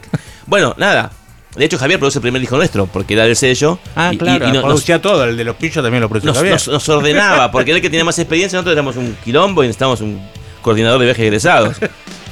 Porque era un caos. Entonces estábamos. Es muy gracioso porque el primer disco hay un tema que se llama La Nueva Frontera, que, que en realidad no es ese tema. Se mandó a imprimir la tapa antes que se termine el disco, por una cuestión protocolar y, y bueno, porque era así. No pregunte, es así. Sí. Ok, y cuando vamos a, a- a ver el tema ese, ya habíamos grabado todo, no, no había forma de gra- de grabar nada, el presupuesto era así. Claro, imagino. Entonces escuchamos el tema La Nueva Frontera. Uh, suena como el orto. Está feo, está tocado. Uh, ¿qué hacemos? Pues ya está la tapa hecha. Hagamos un, hagamos un dub mix el tema de la chala y le ponemos la nueva frontera. Listo, arreglado. Y ahí quedó. A otra cosilla así quedó. Mirá. En la nueva frontera es un tema que está por ahí dando vuelta, que era un tema que hablaba, era en español. Decía, eh, legalización para la liberación, ¿no? una cosa medio así, pero, pero el tema no estaba bueno, digamos, era como tema menor a último momento, pero la tapa ya estaba impresa, entonces había que meter un tema que tenga... Entonces que metimos esto. Entonces hacíamos la mezcla de la hacíamos en la consola en vivo. Mirá. Le poníamos mutear, mutear, poner el delay, pum, baja. Bueno, a Loli Perry. A Loli Perry. Claro, a. Loli Perry. Y, y- y- y no hay dos iguales. Claro, Había claro. cuatro versiones, creo tres, y dijimos la que más nos gustó y fue. Eso era genial, porque no había, no, no había forma de reproducirlo Cinta, como ahora. cinta. No hay nada automatizado. Hermoso, qué sé yo. Claro. Qué bueno, Sí, buenísimo. sí. Bueno, estamos con Juan, chicas, disfrutando un poco la, toda su historia, los pericos. Vamos a otro tema que elegiste. A ver, Toots and the Maytals. Toots and the Maytals, que tiene Just Like That. Exactamente, contanos algo. Y Toots, eh, mira, justo una- una- un, un amigo periodista me está llamando porque está escribiendo un libro sobre él para, contar, para preguntarme cosas sobre cómo nos influenció. Yo creo que fue el tipo que, más allá de los iconos del reggae, Marley, Tosh y demás, el tipo inventó la palabra reggae, para Mm. quien no lo sepa, y hacía un estilo que era el rocksteady, que es ese híbrido entre Sky y, y- y- y reggae. El- el- yo lo podría definir como el como el James Brown de Jamaica. Un tipo muy so- el, el, el, el el reguero más soulero de Sí, todos. claro. Mucha onda, mucho mu- un beat único y que a nosotros nos marcó mucho. De hecho, un tema nuestro que es Hacer lo que quieras es un tema de él. Es una versión, una libre de letra en español. Eh, y nada, y con- lo cruzamos un par de veces, en, en una vez en Jamaica y después en una vez en Nueva York. Y le yo le contaba, che, mirá que tenés un tema que, que es tuyo, anda, fíjate, tu representante. regalía, fíjate. Andá tenés, tenés algo para cobrar esa de ahí, Atención, eh. El tema sonó, digo, eh. no sé si me dio bola, estaba en otro viejo. Divino. Esto. Y el tema original es, eh, si lo tenés, si lo podés buscar, se llama... eh, el disco se llama Just Like That, y el tema... ah, Let's Get It Together. Let's Get It Together. Que es mucho más lento. Y después la última vez que tuvimos contacto con él, para nosotros fue el que más nos influenció. eh, Ah, en su forma, en su beat, en, en su frescura, en su cosa más. No sé, fue más que Marley por ahí, me parece. Mirá. Y el tipo lo cantó con nosotros en, en el disco Pericos and Friends, una canción Amandla, una canción del primer disco. Lo invitamos a cantar y cantó. Para nosotros fue tipo. Eh, qué bárbaro, ¿no? "Oh, Qué- boludo, no pueden cantando Toots". La, la emoción cuando lo escuchábamos cantando un tema nuestro. Y se murió hace poco en pandemia, Mirá. pobre. Y nada, para nosotros es tremendo. Ahí está, a ver, escuchemos un poquito. Hace lo que quiera. Claro, tiene la onda. Sí, sí. Pero es el, es el beat más- mucho más, más- más chalón, más para abajo. Claro, claro. Y el bajo, todo, el beat, es una cosa increíble. Y de este disco escuché, elegí la canción, una canción lenta, romántica, que se llama, que da nombre al disco, se llama Just Like That, que es re linda, es, es hermosa. Bueno, escuchamos. Vamos.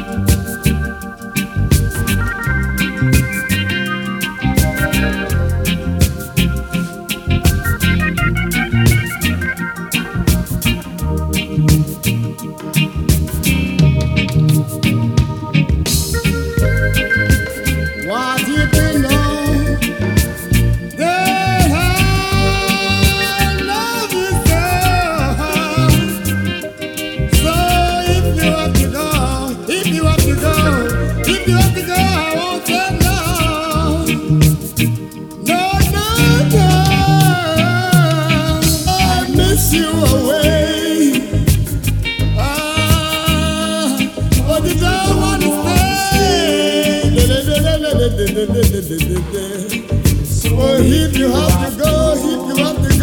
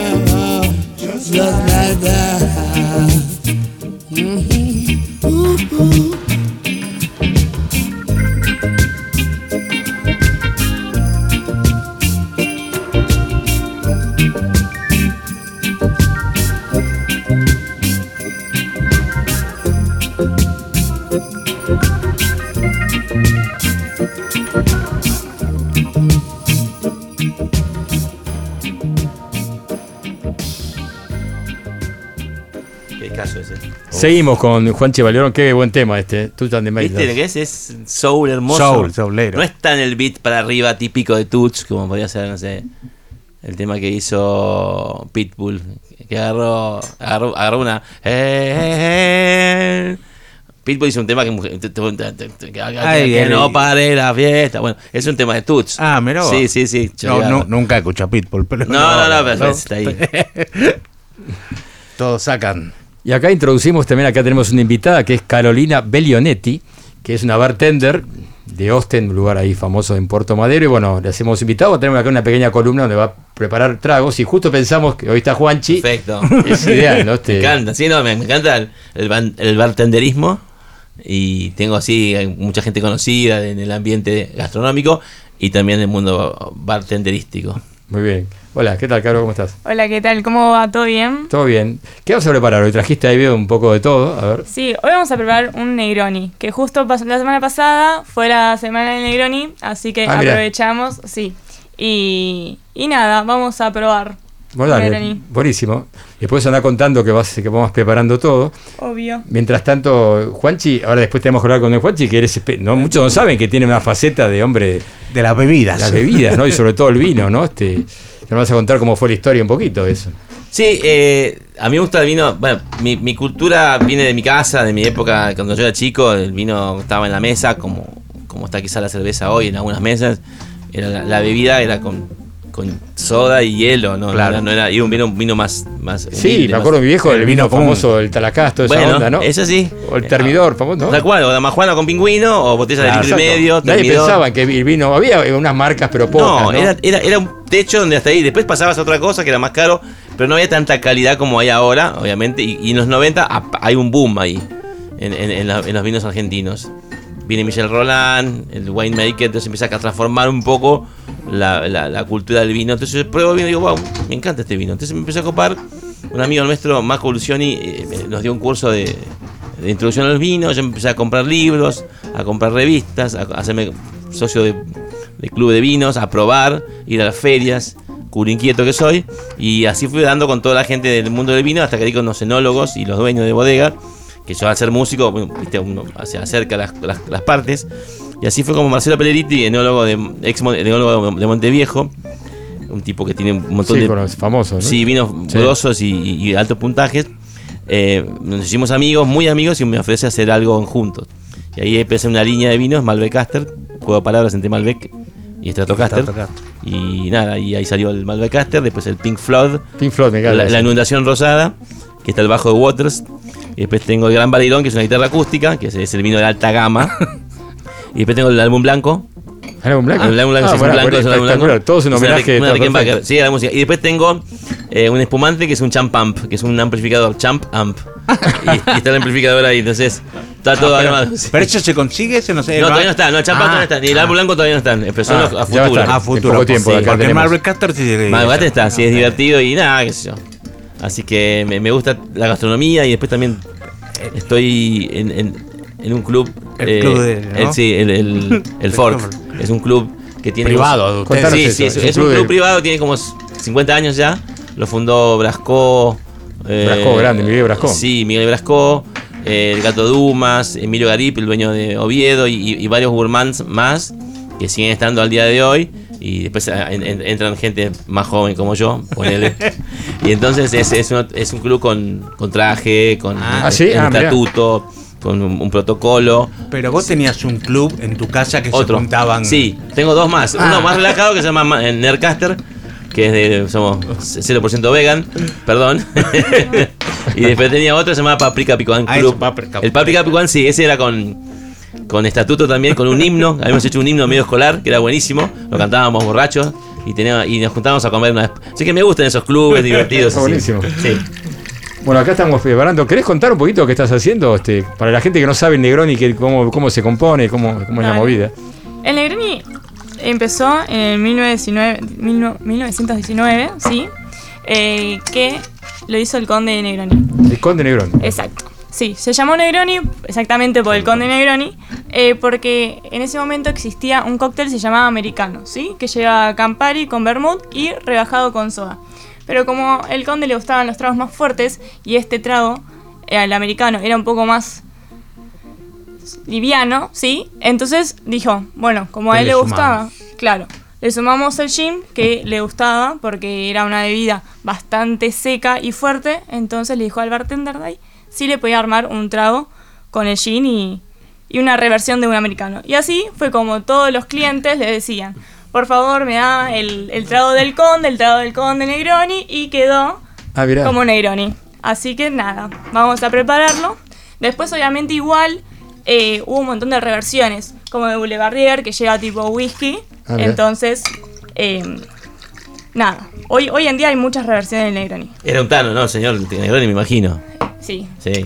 Don Negroni. Campari y. Y sí, sí, y- grosso. Claro. Sí, y Carvano también, el Vermouth, son ah. dos. Pregunta de. de borracho, pero no saber pre- preparar, digamos. ¿Es importante el orden en que vos ponés la bebida? Primero pusiste el gin. ¿Es importante o no? Eh, no, no es Vos- importante, yo le doy importancia igual. Ah. ¿Por qué? Porque es más de un servicio, ¿sí? Igualmente como después uno lo integra todo en el cóctel, no, no influye No mucho en el orden. En este caso, en otros casos sí, por ejemplo, si hay, si jugamos con las densidades, una cosa es una bebida eh, menos densa con capaz que Claro. un jugo, una pulpa, y ahí sí cambia. porque, por que uno vaya arriba para que primero el sabor más dulce. después- Exacto, sí. Igualmente, la mayoría de los cócteles se integran todos. Entonces, em, después de todo, es depende cómo lo toma uno. Claro. Qué rico Negroni, está buenísimo. Sí. Yo también lo descubrí hace no mucho y. A mí me encanta, digo que de los tragos preferidos para mí. Este, también, también. No, no soy- eh, los cócteles y los postres y por ahí, no sé, eh, o el mate, son cosas que si están, tomo. Pero no de no, no, no, pedirte. no, no, no es que yo pido. Pero eh, si tengo que pedir un trago, es el Negroni. Es, Sí, el, es el más rico de todos. Estoy igual que vos, exactamente. Últimamente pido siempre negro. No sabía que la semana Negroni, me enteré por ella. Y es No un sabía. clásico que no falla. No fa- Claro. Eso, no falla. No No, falla. Y es universal. Y últimamente se puso muy universal. ¿Y, y cómo son las medidas? Son partes iguales. Ah, Sí. ah, facilísimo. Sí. encima. Está, re- está bu- está buenísimo. Sí, el, el clásico clásico lleva 30 mililitros de cada uno. 30 de gin, 30 Campari y 30 de... De rosa. Roso. Sí, obvio. Marcas y cual ideales, ¿cuáles serían para vos? Si tenés que elegir algunas. Em, El sponsor. Ya está. A ver, tac, ahí, estamos esperando eso. Estamos todos ahí el, atentos. el Campari es clave. Sí, el o sea, Campari, ese es Campari. mi responsable. De hecho, hay una campaña ahora que sacaron la semana pasada que dice sin, sin Campari no hay Negroni. Y es exactamente Ah, perfecto. igual. Bien. Sí. Son vivos. Y el sí. Campari Sí, de- Son muy vivos. Son muy vivos. Y, eh, y también eh, el Carpano Rosso es el de los primeros, Bermud. Entonces, para mí, esos son los dos que no fallan. Y los vermouth son como un- una infusión de un vino infusionado. Con ¿Cómo es el, el- Sí. el origen de los Eh, el Bermud, en realidad, lo que, sí, como vos dijiste, eh, lleva, para llamarse Bermud, tiene que tener 71% de vino blanco en su composición. Ahí va. Con Ah, mirá. Ajenjo. Sin. Ah, o sea, ajenjo, ah, mirá. Sí, un Bermud. ¿Cualquier tiene- vino blanco o a veces tienen una- un tipo de cepa? No, no, no. Eh, De hecho, también hay de otro tipo de vino, o sea, con distintas cepas, ¿sí? Ahí va. Pero la mayoría suele ser blanco. Pero tiene que tener sí o sí ajenjo, porque si no tiene ajenjo no se puede llamar vermut. Ah, mira. Es muy fácil hacer un, un vermut en su casa. ¿Ah, sí? Sí, porque claro, o sea, agarras un vino blanco, le pones distintas hierbas, las que a usted le guste, ya sea naranja, limón, puede ser manzanilla, canela, lo que quiera. Pero eh, hacer un buen vermut, eso es lo, lo complicado. Ok. Ya está pensando, ¿no? El nombre, ya, Ya está pensando. Ya, está buscando, ya le gustó, le gustó acá, Juanchi. Tom Bermud. Amo, amo. Vamos a degustar. Y, y el gin, que ahora se usa tanto, hay tantos buenos gins argentinos. Uf, hay un auge, ¿no? Apóstoles, ¿no? Ah. También, ¿no? Sí. Eh, el gin, Gracias. hoy por hoy, está de moda. O sea, Muy. demasiado. Es muy artesanal encima. Claro. Eh, eh, es muy rico. Eh, para mí es una de las bebidas más versátiles también. Entonces está bueno para, para nada. Ir probando, porque, bueno, el gin tiene ne- enebro en su composición. Es una de las cosas que tiene. Prop. Y. tal cual. Y. Y nada, hay muchas. Esos, muchos emprendimientos artesanales que. Es como la cerveza artesanal de hace unos 15 Claro. años. Cuando había un auge en que todo el mundo hacía en un garage. Acá más o menos también, todo el mundo que tiene ganas hace gin en un garage. Tal cual, sí, literal. Y, y nada, está bueno aprovechar ese boom para hacer tipo tragos, cócteles de todo Claro. el mundo y, y utilizar esa bebida, ¿no? Ahí va. Bueno, acá se hizo famoso el Apóstoles, ¿no? Es uno de los más conocidos. ¿no? Eh, Ahora, hay ¿no? un montón. Bueno, Bueno, apóstol Bosque. llega con yerba mate. Con yerba Está mate, hecho, ¿no? Sí. Es el de- re argento. Ese, Ese sí, gin. totalmente. Muy bien, sí, fue el primero. Sí. Claro, claro. Y Ahí, se exporta, se está exportando mucho, me dijeron, ¿eh? Porque eh, está en Brasil el coso, ¿cómo es? Eh, Sí, el del Florial ay, Atlántico. por Dios. Eh, No y, y- y- y fue como el primero que apareció y con mate, ¿no? Fue como la revolución. mate. Bueno, vamos a brindar entonces con el trago acá de Carolina. Belionetti. Bueno, feliz cumpleaños, cumpleaños acá el señor, así Ay. que. Ah, ¿tu cumpleaños? Es mi cumpleaños. ¡Eh! Arcángel, cumpleaños. Salud. Salud. un pl- Nosotros Bueno. tenemos abajo. A ver. ¿Abajo primero? Ah, Ah, Y ahí los gallegos dicen, el que no apoya, ah, mira vos. Yo la tenía, ¿eh? Yo sabía que el, el brindis, mirá no, el brindis está a los ojos. la, está abajo, adentro y dentro. Pero los gallegos dicen que no apoya, Que no apoya. nada, nada, listo. Che, qué Ah, bueno que está esto, ¿eh? Está buenísimo. Muy bueno. Lo que tiene el gin, que es lo que más varía en el, en el Negroni a la hora de elegir, ¿no? Por ejemplo, hay gin, un Bombay es mucho más perfumado, Ah, claro. capaz, que el Gordons que estamos utilizando hoy. O el beefeater. El Beefeater, sí, el Beefeater es un poco más neutro. Ahí va. Ahora, obviamente, cuanto más calidad es la botella de gin, Sí, claro, claro. es otra cosa Negroni. siempre. Y perfumado siempre con naranja. Eso Siempre con naranja. Siempre con naranja. Qué rico, que bien que, bien, que, bien que va la naranja con el gin. ¿No? Espectacular. Sí, sí. Y el Campari también resalta mucho. Puede ser que es psicológico, pero por ahí que. O que uno no toma tanto como por ahí otras bebidas, pero no es tan resacón el gin. Bueno, No, Ok. Eh, depende cuánto. me da la sensación. En, a mí. Sí. en realidad, ver. es, es- para mí es el tema como el vodka. O sea, uno está medio como traumado con el tema del vodka de cuando era Sí, adolescente.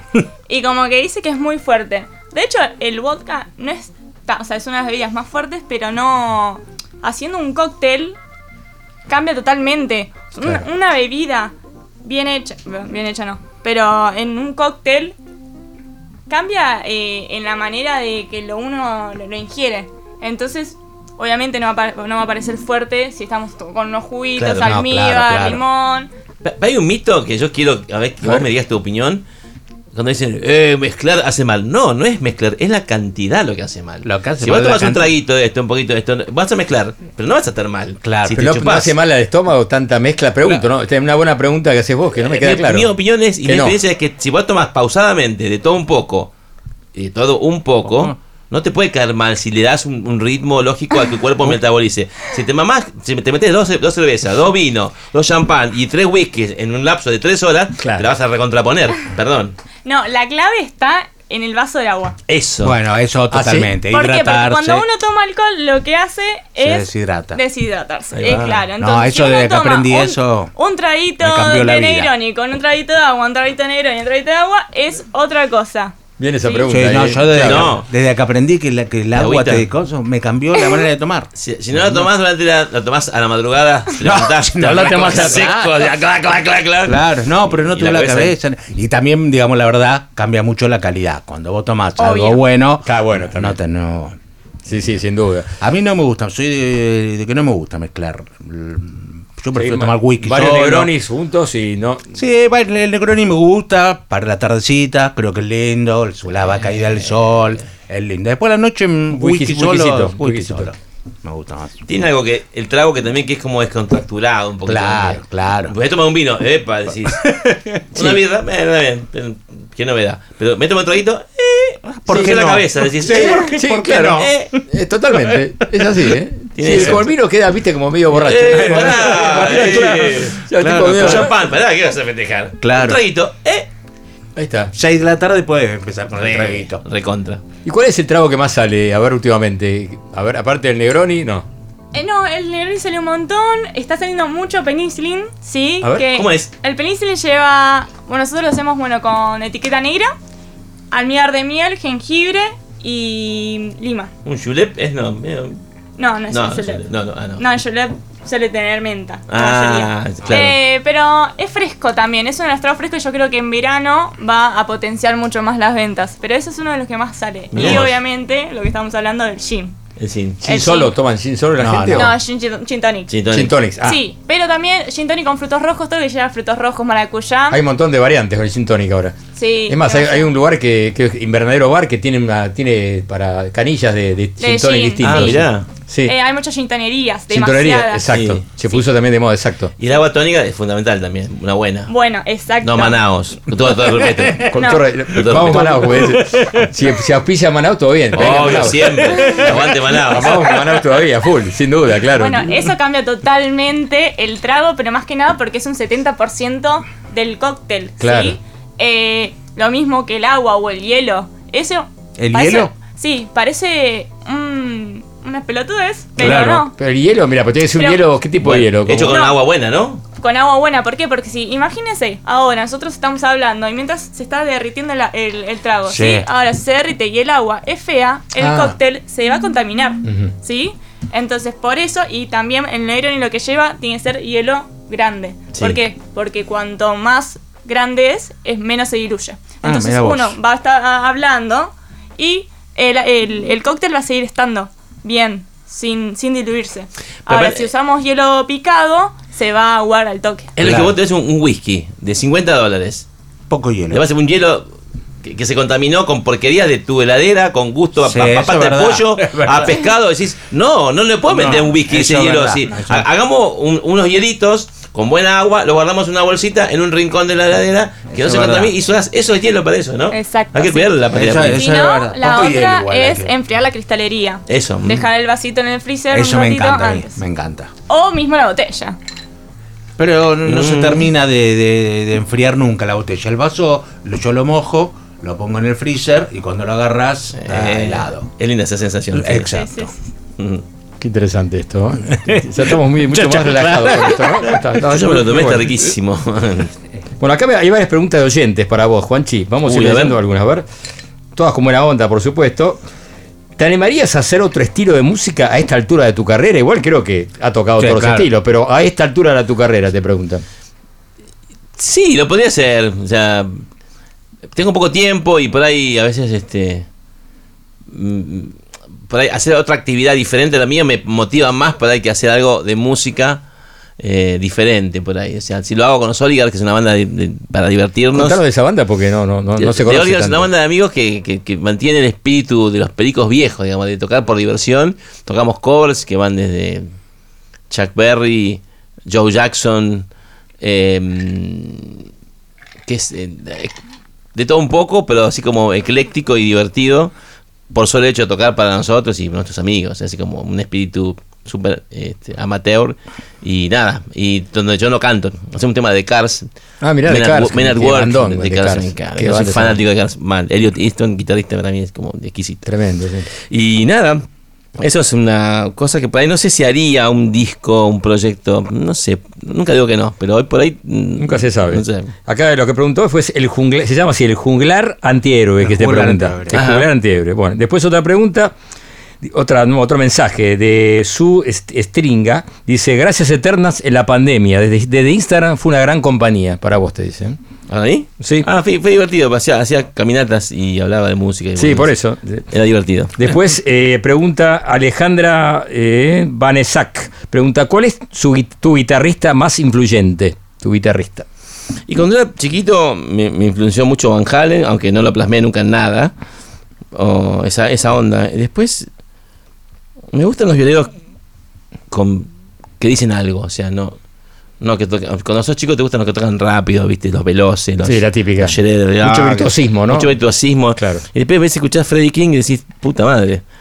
Freddie King, qué grande ese tipo. Qué cosa de Tremendo, loco, ¿viste? Qué cosa de loco. no se- está un poco olvidado, ¿viste? No se habla, se habla de B.B. King. No, no, no- no, sí, habla de los otros King, todo bien, pero Freddie King, una cosa de locos. Em, o, esa, o, o- o mismo B.B. King, hace tú, tú, Sí. tú, y te pones así y decís, ahí está la cuestión, ¿viste? Empiezas a buscar esto que, te emocionan, con mucha nota, con poca nota, o que te tocan una melodía, como la escuela Harrison, o, o violero de Cars, por ejemplo, y todo eso, que, que te dicen algo, no, no. En, en general con la música me pasa eso, que ya cada vez me, me conmueven cosas más sencillas, más que, que tengan ese, esa, esa magia, esa cosa que no se puede medir, que no se puede... Sí, algo de- del corazón, del Algo sol, corazón, ¿no? algo que Claro, decís, ¿qué claro. tiene este tipo que canta así y me emociona? ¿Qué tiene este guitarrista que hace dos notas y digo, wow? No sé, un Jeff Buckley, por ejemplo. Jeff Buckley, claro. O Rufus Wainwright, esos tipos que decís... Uh, con la voz te mata. Ese es un hijo de puta. Pues, Esa sí. loca es un loco, un hijo de puta, lo, lo, lo amo. Haciendo los, el cover de, ¿Lo de? Leonard Cohen. No. Uh, de- sí. Bueno, Jeff también, Jeff Buckley también hizo eh, Ah, sí, Aleluya. Aleluya. Sí, claro, Aleluya, claro. Qué Claro. tremenda versión. Sí. Y, y- y hay un tema de Jeff, no, de, después tenganlo en cuenta. Si están melancólicos, un tema de Rufus Wainwright se llama Go or Go Ahead.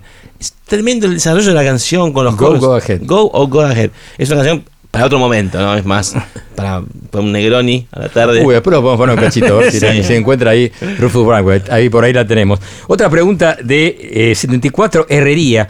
Esta pregunta no está muy clara. ¿Volverías con el Bayano a los Pericos? Sería al revés, que el Bayano vuelva a los Pericos. En tu Claro, caso. está bien. No, no, qué sé yo, no, no. Con el negro, la verdad que estamos distanciados, pero no hay mala onda, no hay. De hecho, cuando falleció mi madre, me escribió todo bien, o sea, como que humanamente está todo bien. No, no tenemos relación ni onda a, a futuro para proyectos.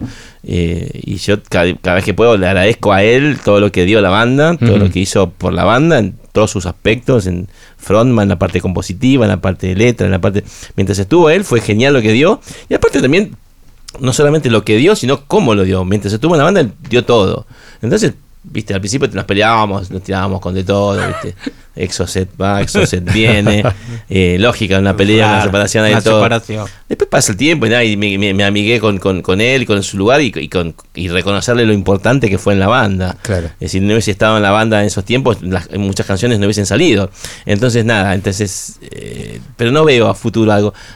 Ponele que un día pinte, che, venite a cantar un tema, algo así. Por- claro, eso puede ser, un Pero recital por ahí, un concierto. Ponele que pudiese pasar eso, pero hacer un proyecto futuro de vuelta juntos Con no toda creo. la banda, sí. No, volver a hacer banda con él, creo que ni a él ni a nosotros. Claro. Y entonces Sería este, raro también. Sería raro, pero no, como te digo, tengo todo el reconocimiento y agradecimiento a lo que fue. Buenísimo. Bueno, la última pregunta que tenemos acá es mensaje de, de Lobito79. Dice, ¿tocarán en el Festival de Viña del Mar? Pregunta acá. Y estamos viendo, eh, ha cambiado mucho el festival, ha sido muy, muy raro, muy ecléctico también, depende lo, lo que suena en Chile o lo que se impone que te va a sonar. Hemos tenido eh, ediciones muy buenas, tocamos hace mucho, pero hace mucho no vamos. Y el festival ha dado de todo, ha to- ha tocado de Police, ha tocado Sí, Duran sí, Duran, sí. se tocó todo el mundo ahí. Así que no sé, no, no, no descartamos, ojalá que sí. Ojalá que sí, estaría bueno. Tenemos que ir a una tanda, ¿no? Dale, seguimos acá con Juan Chevalerón y con Carolina Bellionetti. Vamos. Tribulaciones. Lo nuevo. Lo desconocido. Temas y canciones que quizás no sean un hit. Mario de Cristófaro. Lunes, medianoche. Radio con Voz. Tribulaciones. Un mundo de canciones donde ningún sonido queda afuera. Mario de Cristófaro. Hasta las 2. Radio con Voz.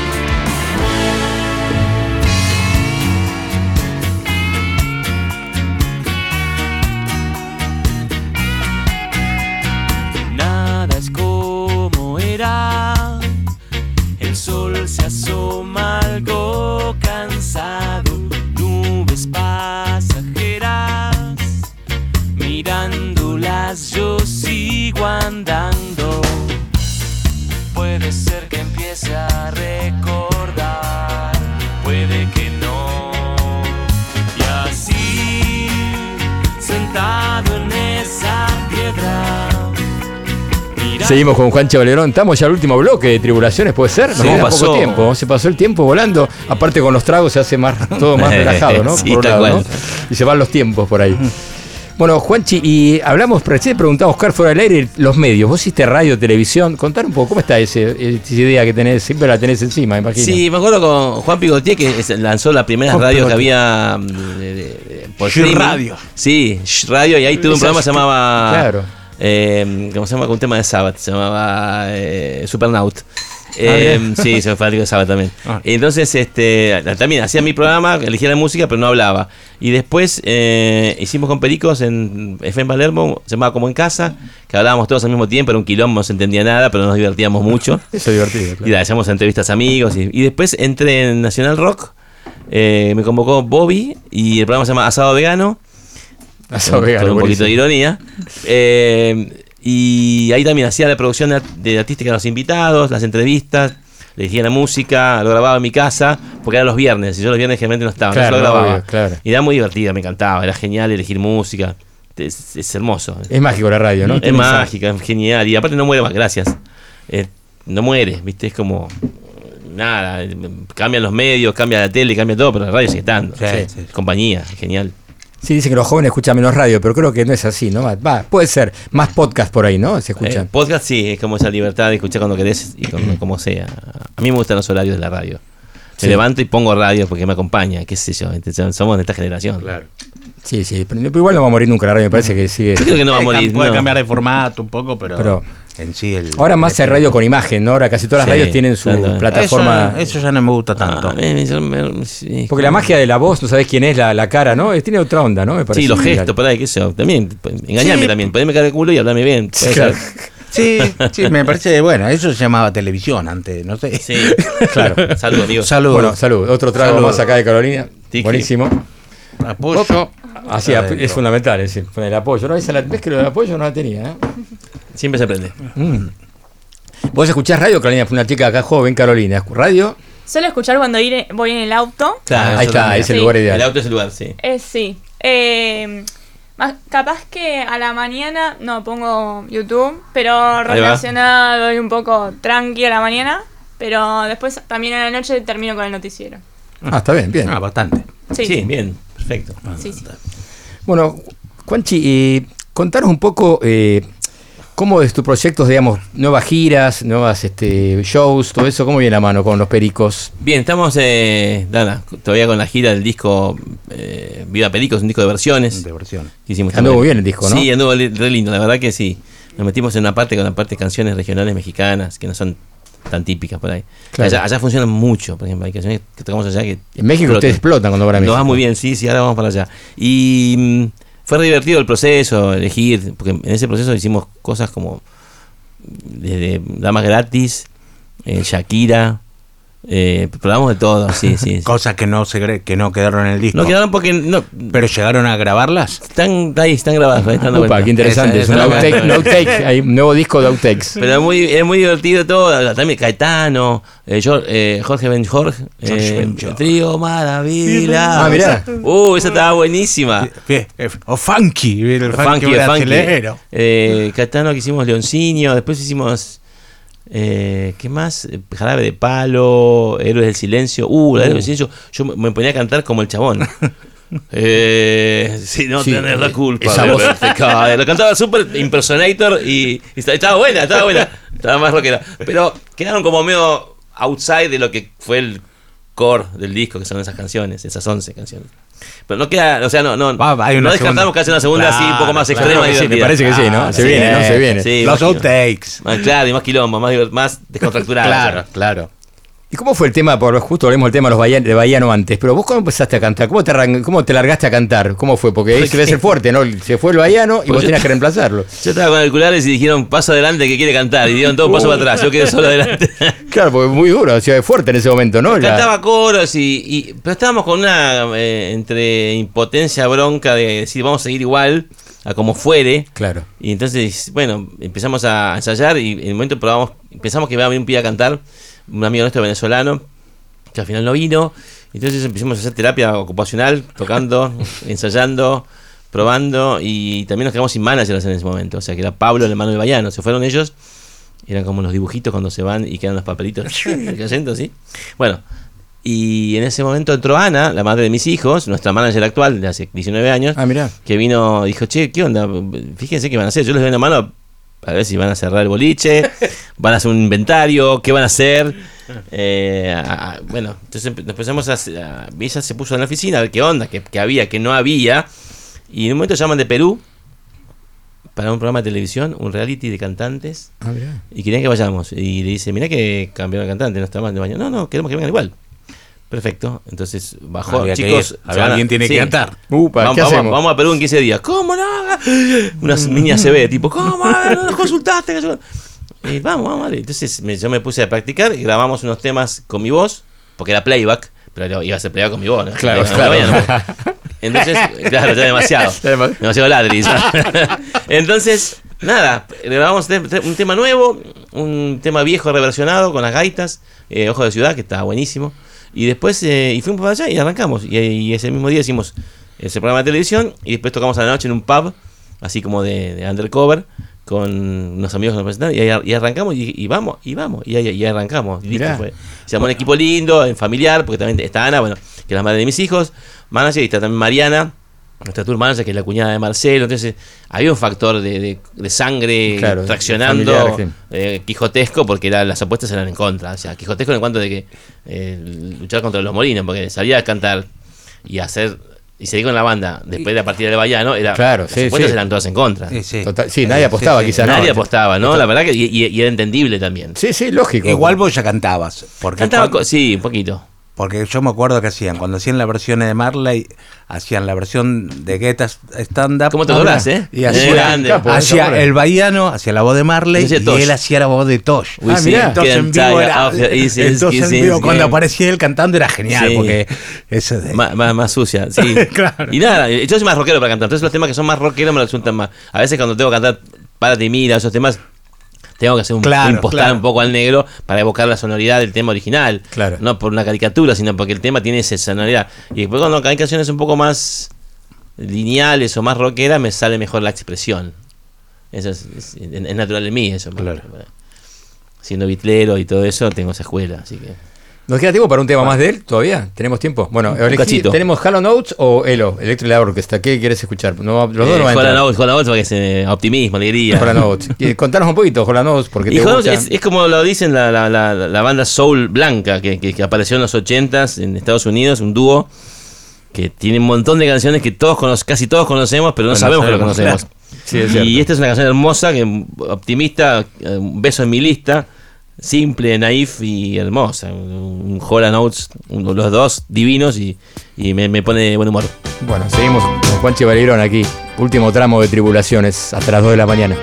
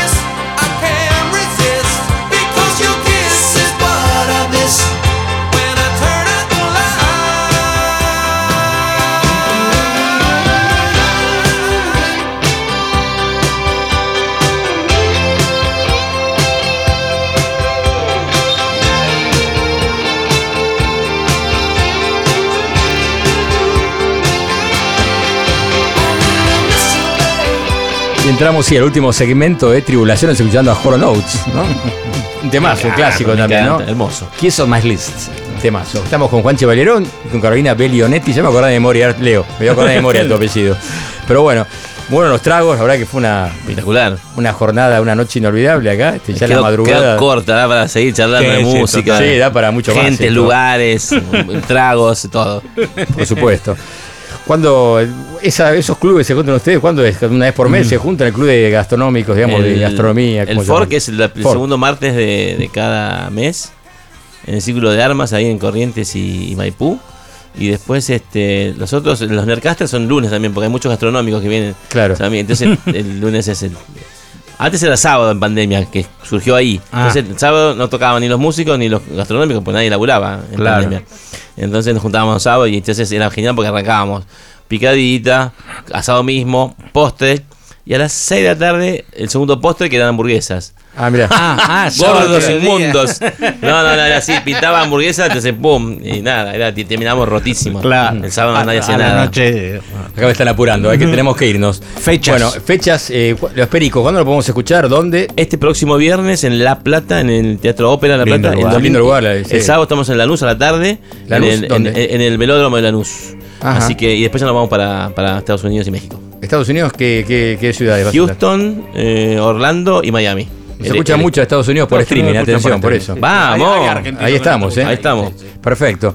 Bueno, Carolina, contanos un poco, ¿dónde te podemos eh, ver este, en el Instagram, en las redes sociales? Estás en Austin, ya sabemos, pero eh, Juana Manso ahí al mil y pico. Me gusta llamarme Caro en la barra. Mi Instagram es arroba Caro en la barra. Caro en la, Caro en la barra. Caro en la barra, La todo barra. sí. Ah, perfecto. Ahí te pueden encontrar Fácil, y, sencillo, exacto. y próximamente vas a... tragos.